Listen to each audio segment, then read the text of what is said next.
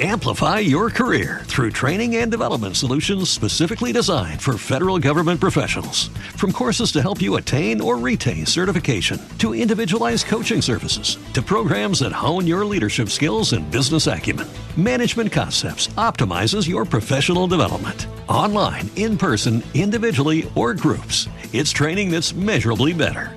Learn more at managementconcepts.com. That's managementconcepts.com.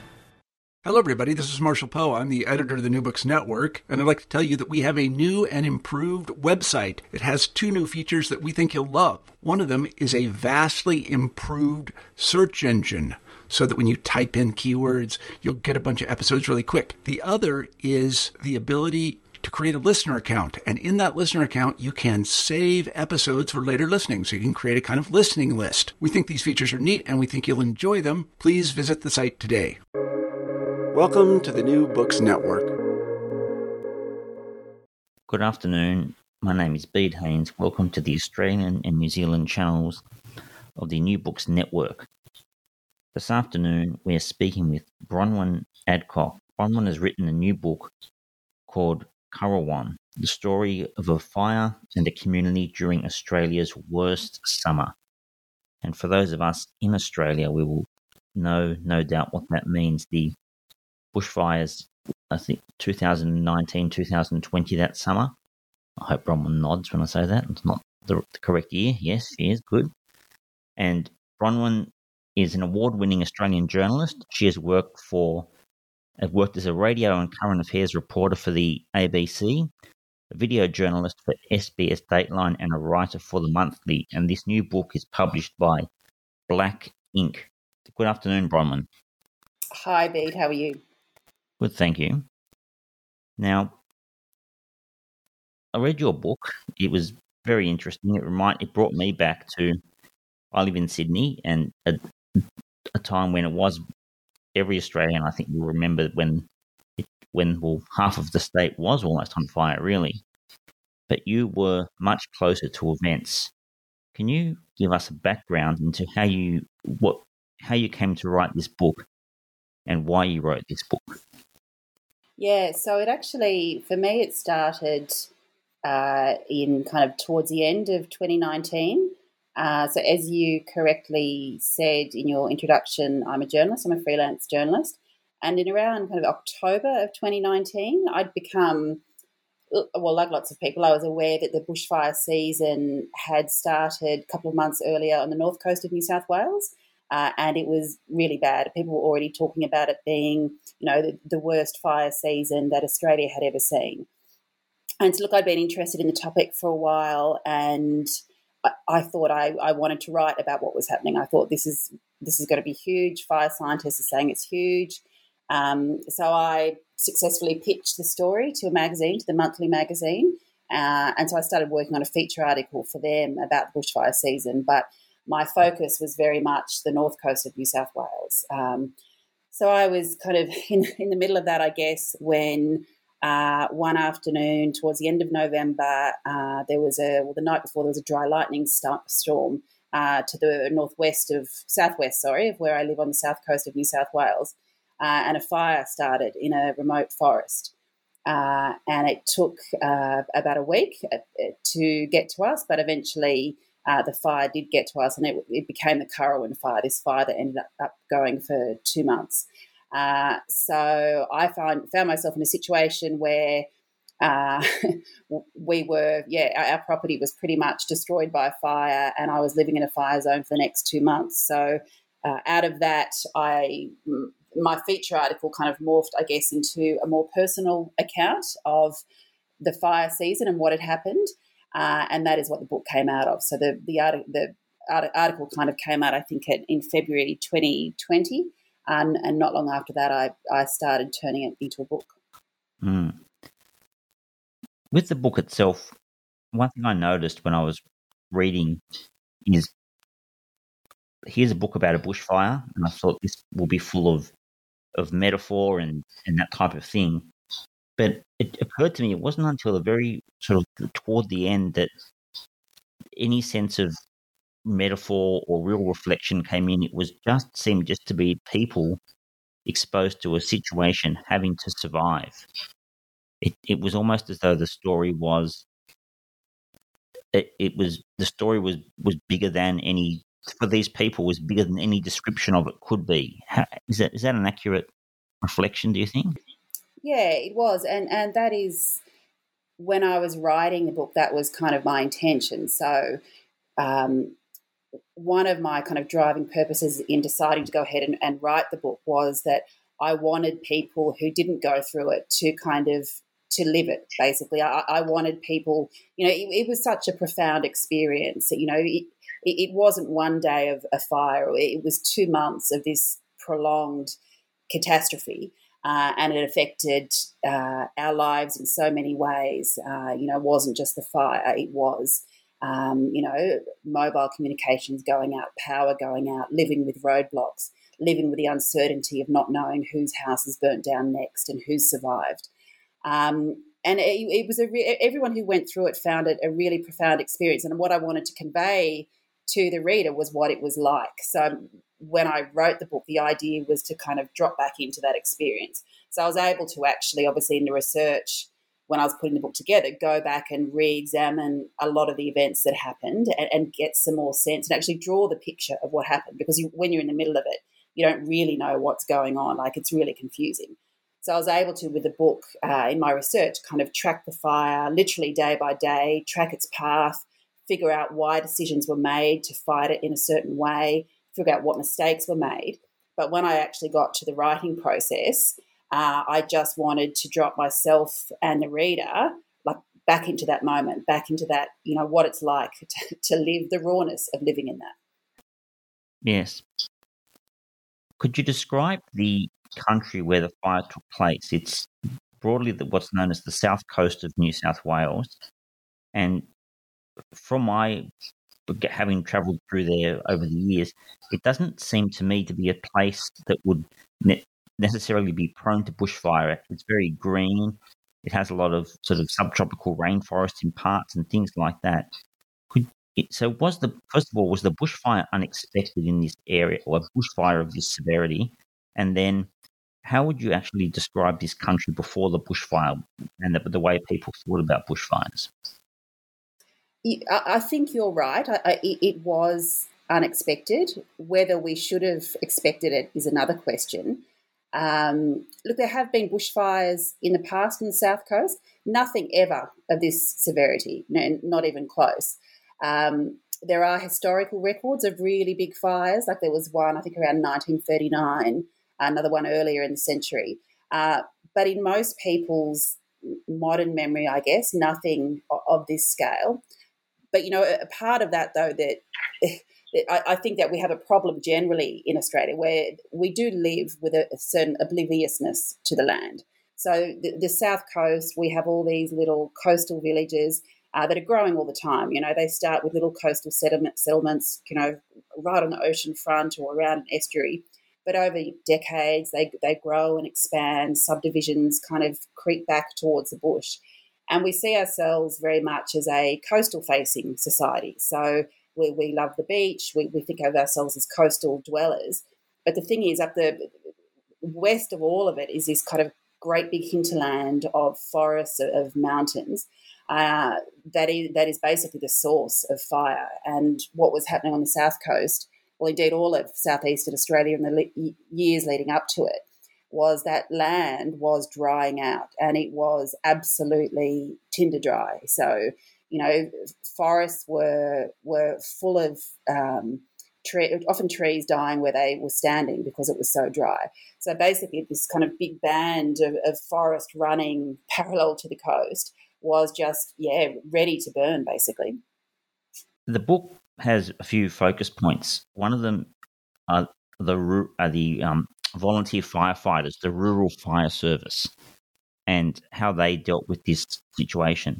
There was an issue about what's called backburning, and there's this idea of um, well, one question I want to ask you first of all is we, we have the rural fire service.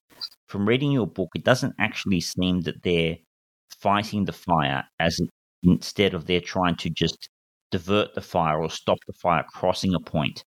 How would you describe what the Rural Fire Service does and how it comes to have people in it? How does it operate?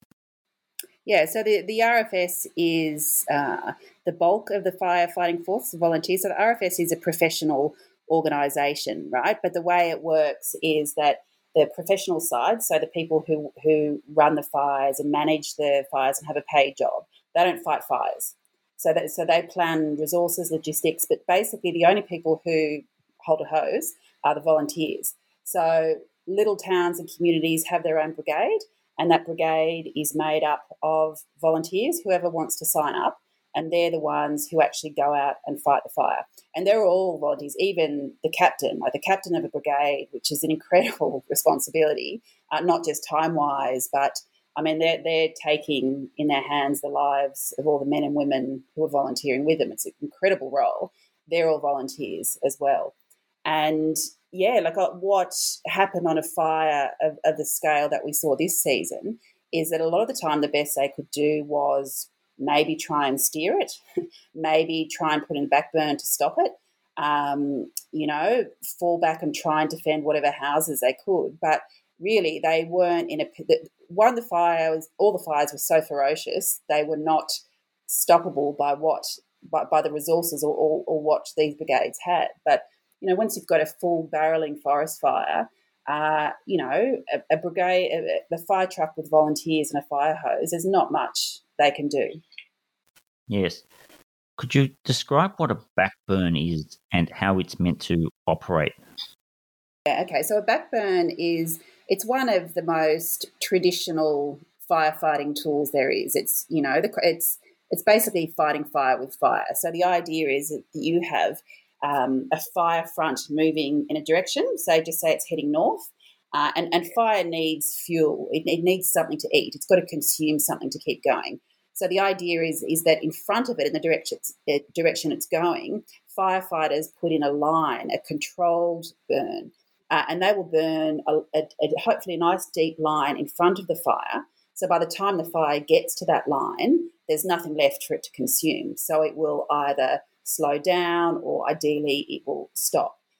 Um, and it, yeah, it's it's a very traditional technique. It's not uh, generally not controversial.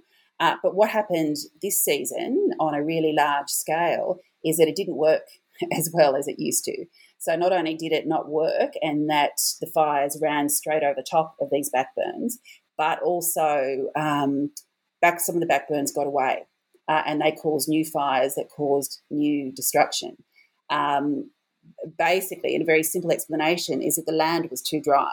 So um, you know, with the environment changing, with the with the with warming happening and, and more fire weather conditions, backburning has kind of changed. And this was the first Black Summer was the first time we realised that that it's no longer this kind of reliable tool. It's it's inherently way more risky than it used to be. Yes. The and a backburn creates a break between so the fire would, would would hit the line where it's been burnt, and then it can't progress further. Is that that's the basic idea? And a road, there's a couple of in this in your book. There's two things that that I I found interesting was there's a river called the Clyde River, which is near the King's Highway, and it seems to travel north to south, which is where Currowan is, the state forest, and the fire got across that river is so the river itself. I don't know how wide the river is, but I would have thought a river is a quite a difficult thing for a fire to cross. Yeah, well, again, I mean that was another of the surprises, I guess, of the fire season. I mean, what happened is that fires, so not just the Currowan fire, which I wrote about, but lots of fires, but the hallmark of this season is that fires didn't behave like we, as, as in, you know, firefighters in the community, they didn't behave like we expected expected them to. They behaved differently. And so the example you gave is correct. Yeah, you know, the Clyde River is a nice wide river, uh, and it was in the early days of the Currowan fire used as a containment line. So instead of doing a backburn, you rely on the river to stop the fire. Uh, but the fire leapt straight over the top, uh, and that happened time and time again with other rivers, with other backburns. Uh, that these fires just proved um, yeah, incredibly powerful. And and you know, spotting ahead of the fire front was a really big feature of the fire season as well. And that's when basically a fire gets a certain amount of energy, it gets a good gallop up, and it sends out an ember, you know, upwards of five, ten kilometres ahead of the fire front where it's going, and that starts a completely new fire. So you know, you can have multiple fires growing out of one fire. The book focuses on few, some people from time to time. You have chapters that focus in on in individuals and bring the story from the from the from the macro level down to the micro level. Um, one feature I enjoyed about the book was it wasn't until I got to the end when you just commented that some people didn't want their names used, so you just you changed their names, and I thought, oh, thank goodness you didn't didn't involve that idea of writing every single time their name is being withheld. So the story just flowed, and I thought that was, thought that was very good.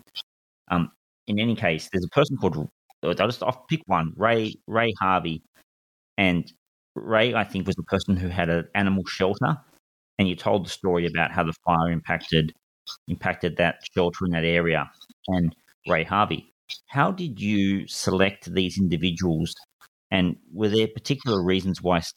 I imagine when you wrote the work, you may have interviewed a lot more, and in the final work, you put in some or you featured some more than others. What were you trying to show with?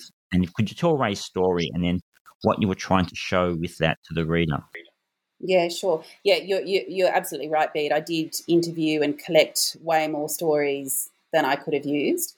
Um, you know, and it, it's the writer's dilemma is kind of discarding beautiful stories because every story was wonderful. I didn't hear a story that wasn't incredible and compelling, but um, ultimately you've got to make choices and you have to kind of.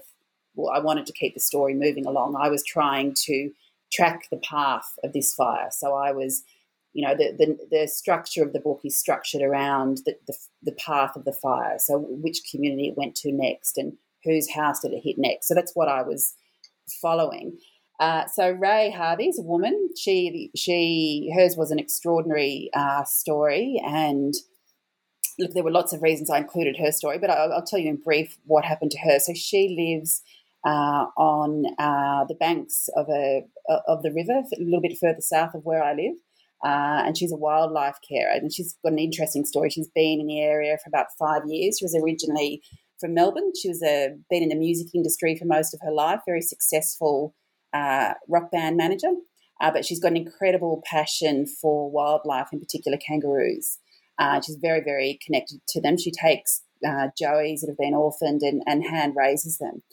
Uh, and she was interesting because I'd actually connected with her earlier in the fire season. So when the property, when the fire first hit uh, my property, um, all the wildlife in my area was completely obliterated. It, it, was dead quiet. There was nothing. There was nothing living.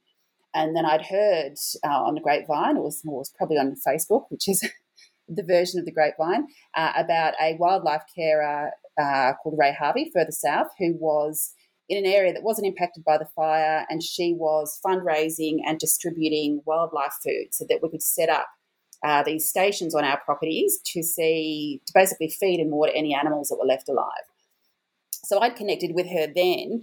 Uh, and then about a month later, I heard again on the grapevine that the fire had actually obliterated her house and her property and her animals. Uh, so when I went back to w- researching and writing the story, I did want to, I guess, because I'd had that connection with her. Um, and the book is very much about kind of the connections in communities and the way that, um, you know, when something like this happens to a community, it affects you and your immediate family, but there's all these other networks you have. And the fire was so broad reaching, it actually kind of reached its fingers into all my networks, it felt like. Um, so I, I, tracked down Ray to find her story. So she was at home. So the fire started on 27 of November 2019. Uh, didn't get her to the 31st of December. So it was over a month. Uh, she knew that had come close to her and she was you know, had been getting prepared. Uh, but the forecast was basically saying that it would be New Year's Day, the fire could come to her area. And it was 4 a.m. in the morning when she got woken to a banging on her door. And it was her neighbour basically saying, It's here now, it's on us. Uh, and by the time she got out of bed and got out of si- outside, the fire was coming. There was absolutely no hope of escaping by road. Um, and she she had a, a, friend staying with her. They did what they could for a couple of hours, but then basically they got chased down to the river's edge uh, and waded into the water. She was holding her cat above her head and basically preparing for her own death. So the huge forest fire kind of crowning above the canopies of the trees coming at her. Uh, and then, as she described it, through the, the smoke and the fire, she kind of sees this little silver tinny coming along the river, and it's a neighbour on the boat. And he basically pulls her and the friend and the cat into the boat. Uh, and as they pull out into the river, they turn around and both of them watch their houses explode. Uh, and then they motor downriver. Um, basically, the fire follows them because the fire then rushes down towards the coast to the big town of Bateman's Bay. So, a couple of hours later, when Ray gets to Bateman's Bay, she joins kind of many thousands and thousands of people all pushing into evacuation centres, uh, trying to find somewhere safe to go. Uh, she's pretty frightened by this stage, so she doesn't go to the evacuation centre because she thinks it doesn't look safe. So she ends up kind of going into the, the centre of Bateman's Bay, which is a you know pretty big south coast town, and it's deserted by now. And she finds an empty shopping centre with a shut up Woolies, and basically sets up on the floor with her and a friend and a whole lot of abandoned shopping trolleys, and just takes yeah takes shelter on the floor for the day. Speaking of Bateman's Bay, I think in the parts of the book you mentioned that there are lots of tourists still in the area, and part of the one of the issues was evacuating tourists for the area around that time of year. Um, I wonder now what your thoughts are on this. Now that we've had lockdowns for coronavirus, and it seems pretty easy now just to say to people, "You stay right where you are, don't go anywhere." If the next time there are events like this, the risk of this, that would those sort of orders would start being made, or they should be made. What, what are your thoughts on that? I mean, it does affect people's livelihoods. That's a tourist area as well down down the south coast. Uh, Bede, I think that's a really good point that you make, and I, and it's I've thought it as well. It's funny since since the fires and since we've kind of gone through this whole pandemic, a whole lot of stuff which would have seemed completely unthinkable, like telling people they can't go on holidays or they can't leave their homes, or it seemed insane. But you're right, it is something now that we have accepted. Um, and yet, during the fires, that probably should have happened a lot earlier. It, it was actually uh, yeah, it was insane. So basically, the South Coast was in the middle of a, a massive fire. It, it, was an ongoing fire. Um, it had been going for quite some time. It wasn't out. It wasn't expected to go out. And yes, we are a tourist area, and but people just flooded in, like not just a couple, but tens of thousands of tourists. So when the fires got really bad around uh, New Year's Eve, and it basically it was nearly from the Victorian border all the way up to Nowra, which is about I think 170 kilometres of coastline. Th- there wasn't much coastline that wasn't under threat, uh, and there were many tens of thousands of tourists all along that coastline. Um, the fact that we didn't have fatalities on a massive scale uh, is extraordinary. Um, but what happened is that you had little coastal caravan parks like Lake Conjola is a classic one, which is um, a town just north of where I live. So you know, there's there's a big inlet that goes right down to the beach. Uh, there's a residential area called Conjola Park, which was hit by the fire first, and about a third of the town was destroyed. Uh, but right down at the lake's edge, there's another little village called Lake Conjola, and it had something like 5,000 tourists in there who were completely trapped by the fire. So they couldn't get out by road or by sea at all. They were huddled on the water's edge. Um, so the fire tore through Conjola Park. Uh, it took three lives. It destroyed, a, you know, around a third of that village, and it completely surrounded Lake Conjola, where you had five thousand people in tents and caravans. But it didn't actually get to the water's edge, uh, which is very fortunate. But you look at that and just think, yeah, it was an insanity. The the forecast was always going to be that it was an exceedingly dangerous day. The weather conditions were set from Christmas time. Uh, fire authorities were very clearly saying New Year's Eve is going to be exceptionally dangerous. Uh, and yeah, people um, kept on with our holiday plans. But you know, as you pointed out, it is uh, it is a mainstay of the local economy, and I think, in fairness, it is worth pointing out, as I did in the book, that uh, many local operators encourage tourists to come. You know, they said, look, it's fine, come down. You know, yep, no, no problems at all. I don't know about you, but I'm very busy and I don't have a lot of time to cook. That's why I subscribe to Factor. Eating better is easy with Factor's delicious, ready to eat meals. Every fresh, never frozen meal is chef crafted, dietitian approved, and ready to go in just two minutes. You'll have over 35 different options to choose from every week, including Calorie Smart, Protein Plus, and Keto. These are two minute meals. Factor meals are ready to eat and heat, so there's no prepping, cooking, or cleanup needed. They're flexible for your schedule. Get as much or as little as you need by choosing your meals every week. Factor is the perfect solution if you're looking for fast, premium options with no cooking required. Sign up and save. We've done the math, and this is important. Factor is less expensive than takeout, and every meal is dietitian approved to be nutritious and delicious. Head to factormeals.com slash NBN50 and use code NBN50 to get 50% off. That's code NBN50 at factormeals.com slash NBN50 to get 50% off. Um, another, uh, this is uh, just a nice touch I found in the book. There are Sarah and Paul Martin, Phil, sorry, Martin, who own a, a pub um, at Nigeria, I think it is, Nerriga. And the, and it's such a human reaction that then the fire happens, the fire's in the area, and then people turn up to give them gifts. And a lot of the gifts, it's around Christmas, and they get a lot of Christmas toys. And there are no children there anymore; they've all they've all moved away. Um, and it's sort of funny that uh, I like the idea that it sort of shows how it's not only when the people give gifts, because what else do you give at Christmas time but toys? But Sarah keeps them. She doesn't sort of say, "We don't need these, take them somewhere else." She actually respects the people turning up with gifts and thinks, "Oh well, I'll give them." Lots of grandparents around here. They'll want presents. We'll give them to them. I just thought it was a nice um, there's, there's, a lot of those nice sort of touches you've put into the book where people just do nice things for each other. And another one's where some, uh, the lady, I forget her name, she's heard there's people looking for her and they've said, and she's annoyed because they've referred to her as being old. Yeah. Yeah, and look, you're, you know, that is a beautiful, that's why I put in there, that anecdote about um, this woman from who was kind of the publican in this village, which were, you know, lots of people lost their homes. And yeah, she received this gift of all these children's toys and thought, no, no, we don't need them. And then she thought, hold on, there's all these grandparents that have lost their homes. Um, and I included that story one because, uh, you know, Sarah is a really thoughtful, lovely woman. But, you know, I think that what I'm trying to show a lot as well is, you know, the magnitude of losses and the intricacies of loss. So when we hear, for example, on the news about, oh, someone's lost their house or the house burnt down, I mean, there's a million side effects of that. And that's what I saw in my own community and, and as I wrote the book. And uh, there can be little things or there can be big things. But yeah, for a grandparent who has lost their house and the house is burnt down, yes, that's awful. They've lost their house.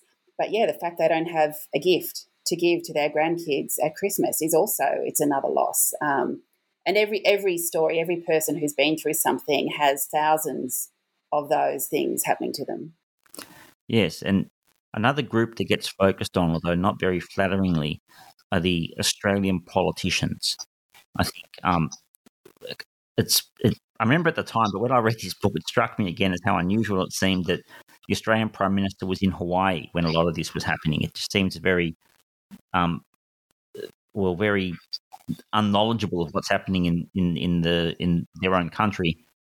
And then later on, you refer in the book that finally um, there's going to be some increased funding for the Australian aerial firefighting capacity because that that was something that the firefighters wanted, and they offer some money to that. But then you make the sort of comment that, and and but they also made sure that they had a a lovely promotional video with a jingle on the on the internet just to let everyone know they've they've taken this great step. It seemed very um, it seemed very remote from the situation. Is that how people they probably still feel that way. I don't know how how how did the people feel? Yeah, that that was a really. It, it did feel incredibly remote, and, and I felt it. You know, like it's not uncommon to hear people talk about, oh, politicians don't know what's going on on the ground, but I've never experienced it in such a an extreme way where we were living with this week in, week out horror, really, and you know, I like I, I remember even in the first week of the Currowan fire, where you know, the, the fire ripped through our area. And, you know, I had kind of friends and neighbours and people running for their lives, uh, calling triple zero and not getting help, being told there was no fire trucks, there were no resources. Like basically, lots of people were battling on their own. And then at the end of that week, switching on the telly and seeing a government minister say, "No, no, we're well resourced. We've planned for this season. We don't, we don't need anything else. Everything's under control." Um, and, and that continued through the season. So, you know, yeah, hearing the prime minister had gone to Hawaii was just uh, bizarre. And, you know, likewise, the, you know, the chirpy New Year's messages he put out kind of basically, you know, on, on New Year's Day saying, you know, what a great nation we live in and it's the best place in the world to bring up children. And, you know, we'd had children kind of sucking in bushfire smoke for the last 24 hours. You know, kids I knew had lost everything, you know, uh, they knew people who died. They had friends lose their homes. There was, you know, kids kind of camped on beaches. Um, and look, you, you know, you may agree or disagree with the statement that we live in the best nation on earth and it's a great place to raise kids, but it was just there was this lived reality that we were going through, and then there was these kind of statements coming out from politicians, and and there was no. there didn't seem to be much meeting between them. Like we were in a completely, we were in a different reality. It felt like it felt like we are in a, a different world. Um, and again, you know, that's what I was trying to convey in the book and why I wanted to write the book. Again, coming back to that idea of wanting to kind of drop people into that world and give the reader the experience of, you know, this this is what it actually was. This is what it felt like and smelt like and looked like, and this is what was going on in that world. Now, the book, as the book creeps on, we eventually get to a section in the end, chapter 13. It's called Saturday's Southerly Buster.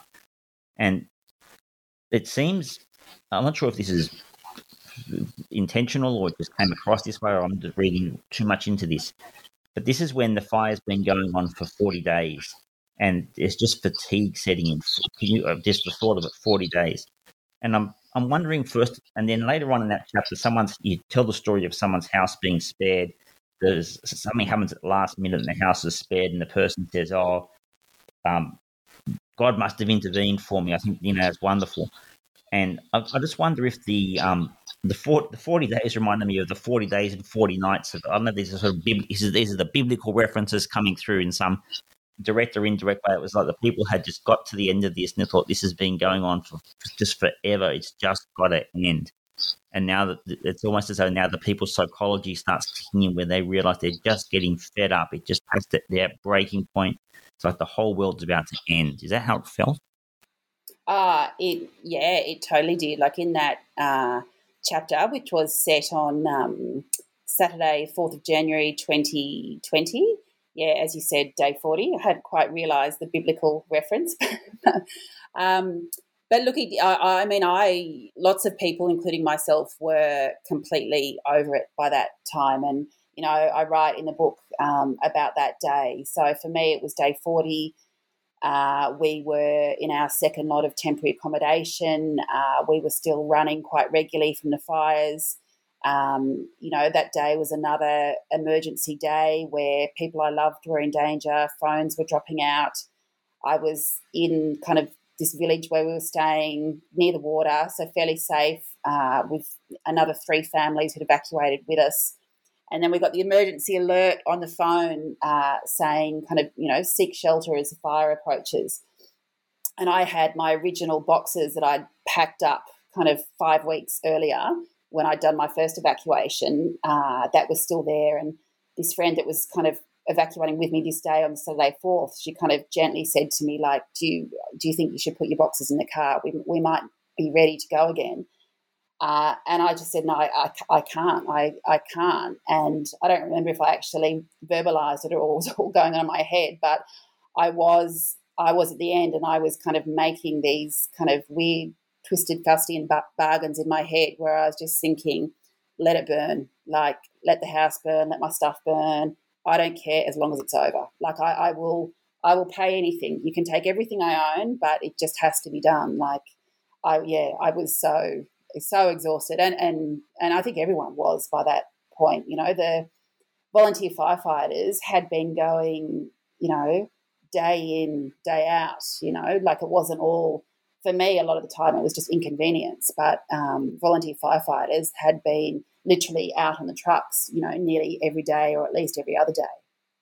Yeah. And what was it like in these towns where you had these these sort of shelters where people can go and stay? Um, and a reference that comes up a lot in the book is that these people have these diets of, of sausage sandwiches for day in day out.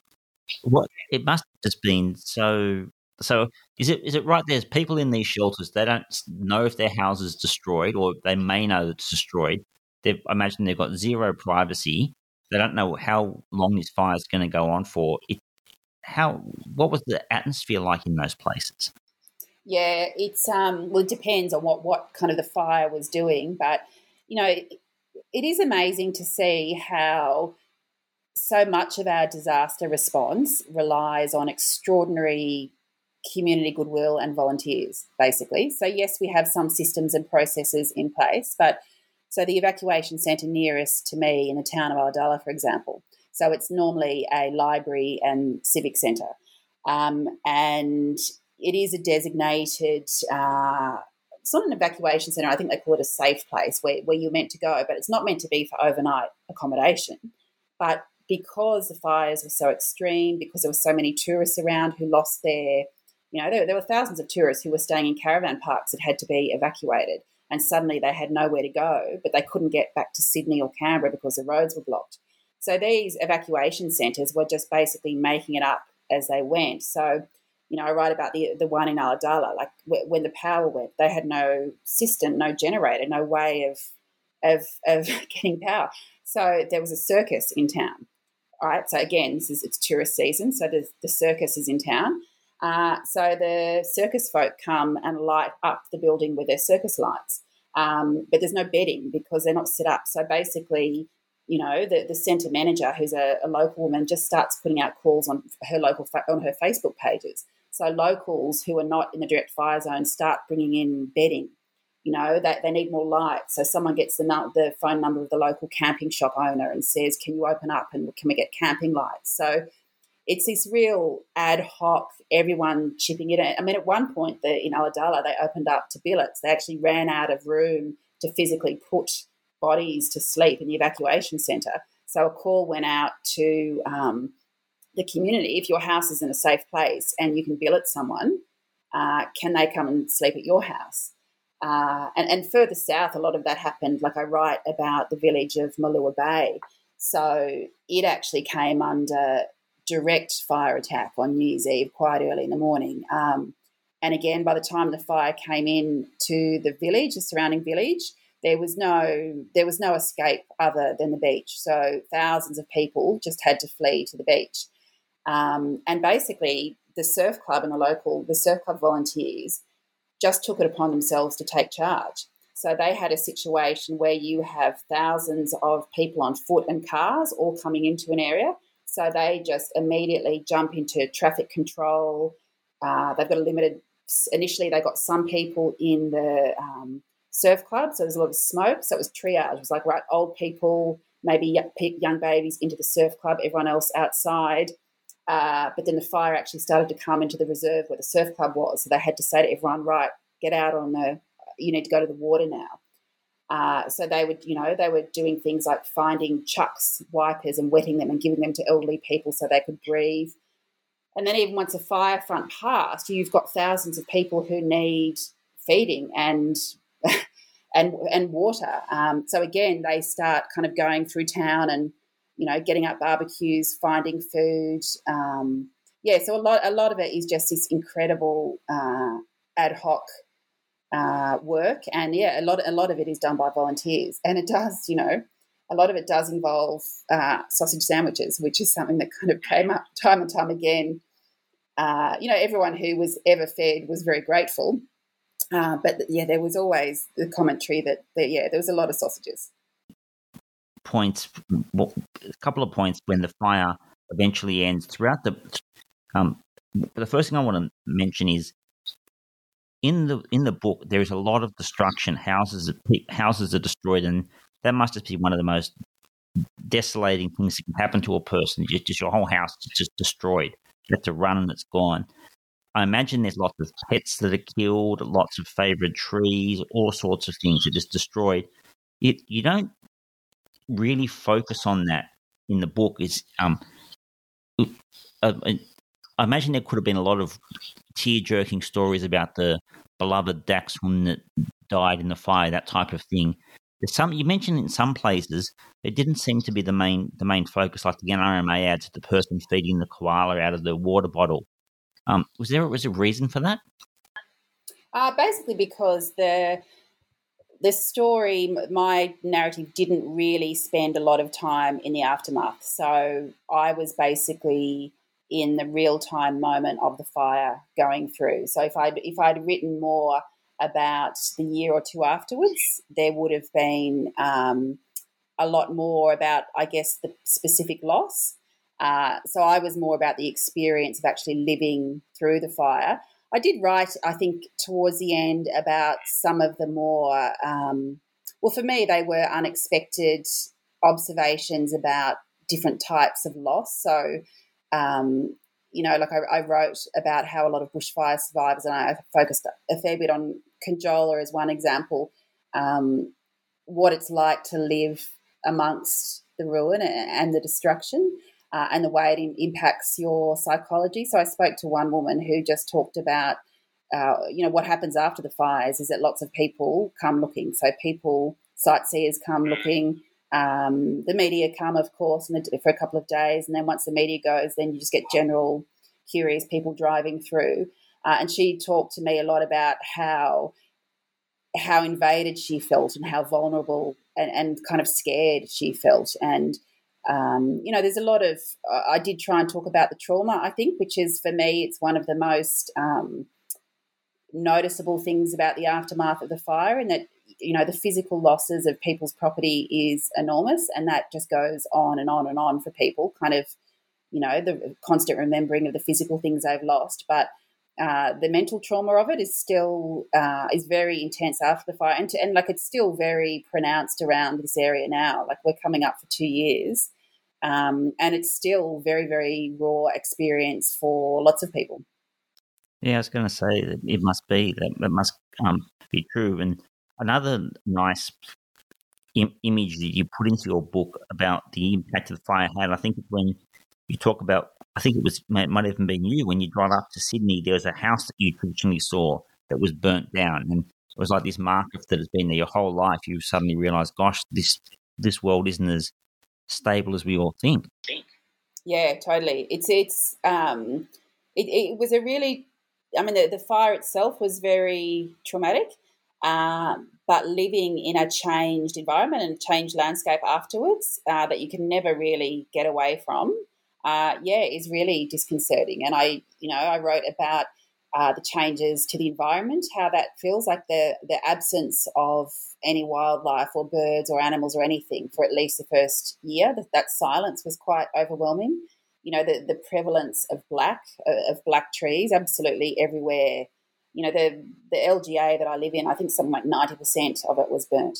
So uh, look, it's it's greened up a bit now, quite beautifully, but uh, throughout most of 2020, it was impossible every single day to not come into contact with.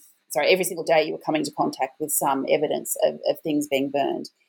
Um, and, and, yeah, and the loss of, of, houses and places and, and these markers. You know, you're right. I did write about that little farmhouse that had been there since I was a child and you know it, it, was just a marker it was a mental marker for me when i was on the road uh, you know this was the beginning beginning of kind of coming home or, or, as i was leaving home this little house and yeah to see it gone was it, it was yeah it kind of feels like the, the, the, world shifted underneath your feet a little bit.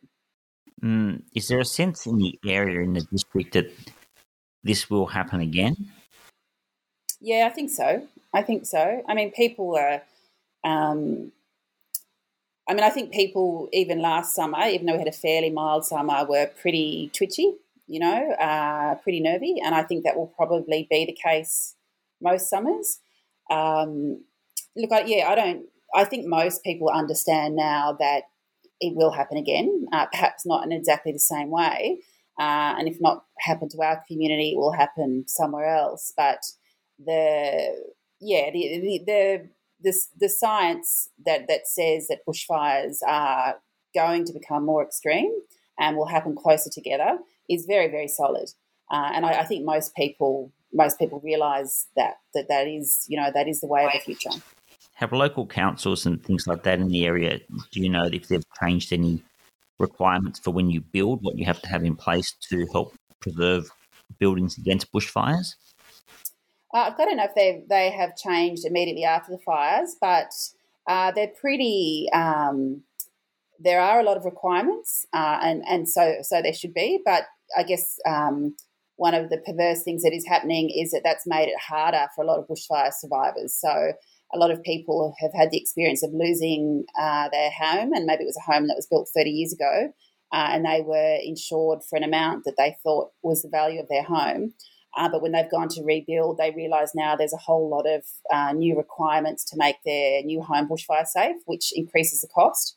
Uh, so a lot of people have found themselves either unable to afford to build again or unable to afford to build what they would like to build. Um, but you know, I, I, it's it's it's a big question. But I, I think that um, you know we, we do know that a lot of our built environment is is at risk, really, uh, and there is you know that there's a lot that can be done to mitigate that risk. There's no kind of guarantees for any home or village, but you know, as, as a society, we'd be mad not to kind of think pretty deeply about how we're going to live with increasing bushfires. Mm. Um, and we'll have to start wrapping up. But what is there anything else about this work that you would like to to say? Uh, I would like people to read it. I mean, I think. Um, look, I, I I wrote it because it was like my story and the my story of my community. But I think, but but I did so because yeah, because I wanted to share that experience with other people. And I guess the re- part of the reason I want to share it is that I think it is it's a possibility and it's a future for all of us. Really, I, I don't think um, I don't think it's just exclusive to to my area. I think that we are facing, unfortunately, a world where we are going to have more natural disasters.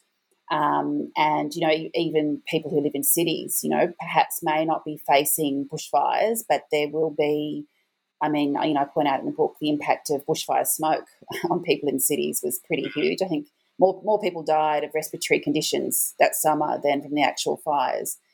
Um, so, so it's, it's kind of, uh, I don't know if a warning is the right word, the book, but it's an insight into this world that we have unfortunately found ourselves in. Um, and lot, yeah, lots more people will experience that. I think, but it's you know, but it's not all bleak. I do. Um, I think that, and you've kind of picked up on a couple of the stories. There are really in the book. There are lots of beautiful moments of connection and people helping each other and beauty amongst the horror.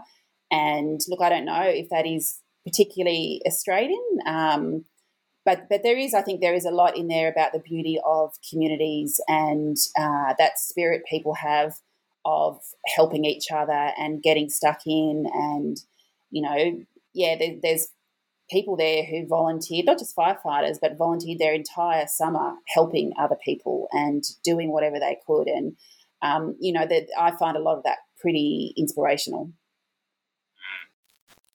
as a freelance journalist what sort of projects or what are you working on next what's what's happening now in the life of the freelance journalist? I'm having a, bit of a little bit of a rest now. Uh, look, I don't know. I'm um, look, I'm still very fascinated uh, with fire, with bushfire. I learned a lot about the science of fire when I was writing, um, and there's some really interesting work starting to come out now about the fires, kind of scientific papers examining why they behaved the way they did. So I'm reading all of that with interest. Um, look, I'm actually just um, you know, over the course of writing, I think over the course of the summer when the fires were on, and then um, writing the book, I kind of lost my lifelong habit of reading. And so I have a, a, tower of books on my bedside table which need to be read. So that's at, at least for the next kind of month, that's my priority is trying to, yeah, trying to just do some reading of other people's books. Yeah. Well, uh, if you ever got around to writing a book about the the science of bushfires, that would I'd certainly read it. That would be great. There, you do have bits in there about the what do they call it? The pyrocumulonimbus clouds.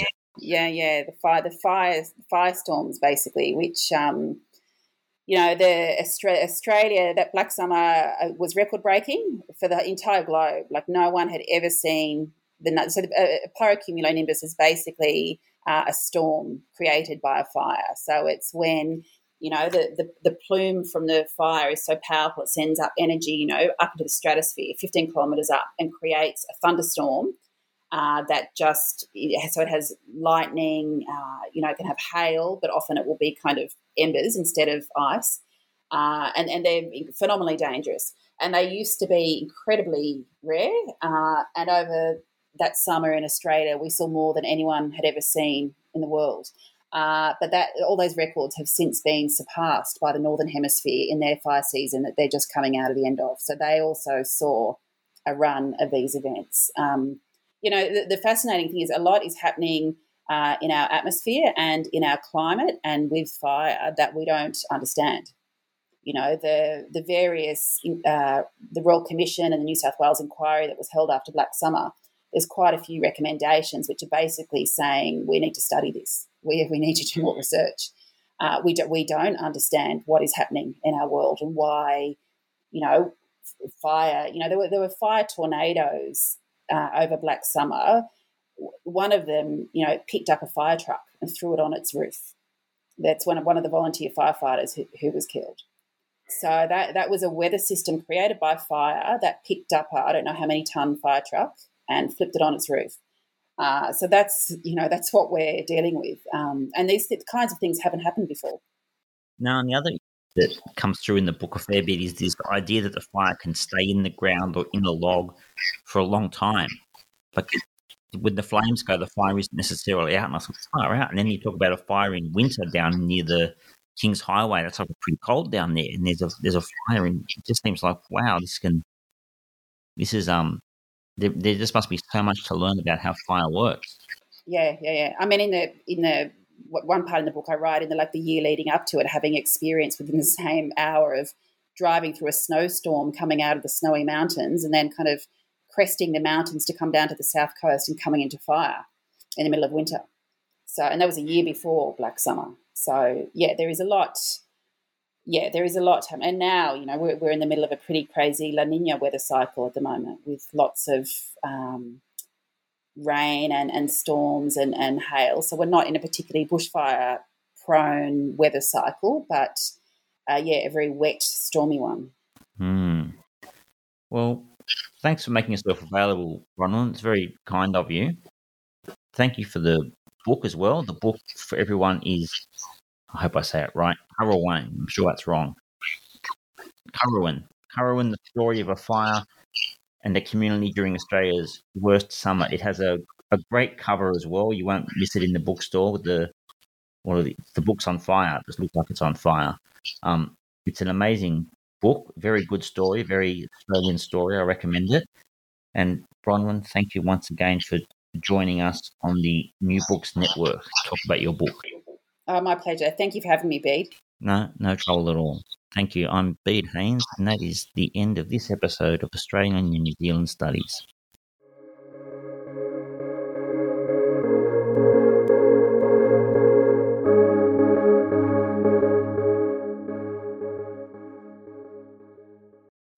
Amplify your career through training and development solutions specifically designed for federal government professionals. From courses to help you attain or retain certification, to individualized coaching services, to programs that hone your leadership skills and business acumen, Management Concepts optimizes your professional development. Online, in person, individually, or groups, it's training that's measurably better.